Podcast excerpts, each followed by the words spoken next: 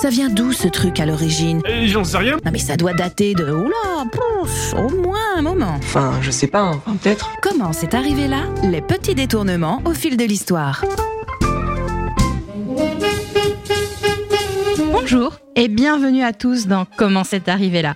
Alors que Tom Cruise fait son grand retour sur les écrans avec Top Gun Maverick, j'ai eu envie de vous parler des pilotes de chasse. Les débuts de la conquête des airs par les militaires remontent au début du 19e siècle. On utilise alors des montgolfières arrimées au sol pour observer en hauteur la position de l'ennemi. Près d'un siècle plus tard, lors de la Première Guerre mondiale, l'aviation de chasse commence à se développer. Là où les pilotes n'effectuent au départ que de la reconnaissance, on commence à équiper les avions de bombes à larguer sur l'ennemi et même de mitrailleuses. Naissent alors les premiers combats aériens et les légendes des as de l'aviation. Il faut 5 victoires à un pilote comme les 5 symboles représentés sur une carte à jouer d'as pour en décrocher le titre. On considère une victoire aérienne généralement quand un pilote a abattu un appareil aérien militaire ennemi en plein vol, ce qui octroie au pilote une prise de galon ou une décoration et permet également à l'état-major d'estimer les forces restantes de l'ennemi.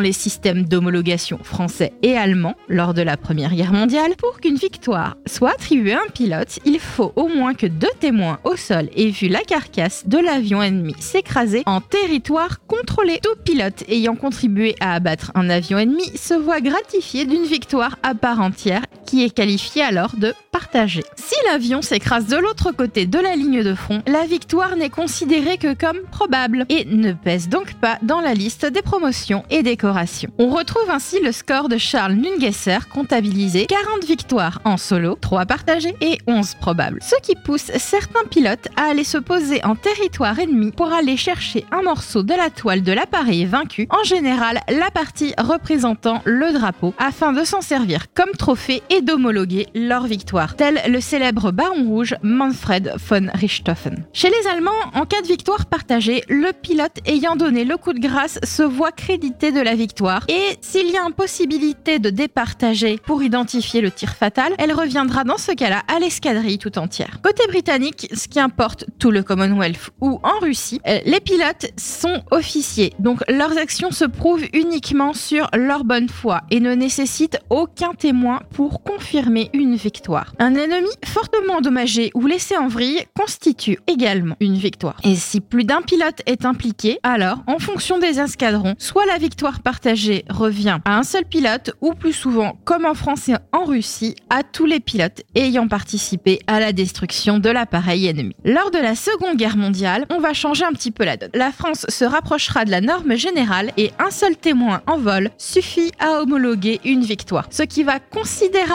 relever les scores de nos pilotes. À l'inverse, les Britanniques, eux, durcissent leurs règles de comptage et exigent un témoin en vol ou au sol, une épave ou un film de combat pour confirmer une victoire. Et encore, ce dernier n'atteste pas systématiquement une homologation. L'appareil ennemi touché peut être alors classifié en trois catégories endommagé, détruit probable ou détruit confirmé. Et ce dernier est le seul synonyme de victoire. Bon, les victoires partagées sont à présent divisées entre le nombre de pilotes participants et ajoutées à leur score. On peut donc avoir une victoire et demie. Les aviateurs français intégrés à la RAF sur la Seconde Guerre mondiale étaient soumis au même système de score. Mais l'armée française euh, les a rétablis selon sa norme après la guerre. On peut citer par exemple le cas de Pierre Klosterman qui fut crédité de 23 victoires aériennes selon la RAF, mais 33 selon les règles de l'armée française. Les Allemands, eux, s'aligneront sur le constat par un seul témoin. Ils intégreront la notion d'Erausloch qui constitue à endommager un bombardier lourd ennemi au point de le faire sortir de sa formation et abandonner sa mission, ce qui comptera comme une victoire. Le bombardier étant souvent tellement abîmé que s'il parvenait à regagner sa base, il ne pouvait plus voler et ne servait que de réserve pour euh, les pièces euh, encore en état. Les Russes, eux, se conforment aux règles globales et les victoires partagées sont comptabilisées à titre indicatif et toujours à part des victoires individuelles. Les avions capturés ou forcés à atterrir comptent chez eux comme une victoire. Je vous parlerai bientôt des Nardexen et ces redoutables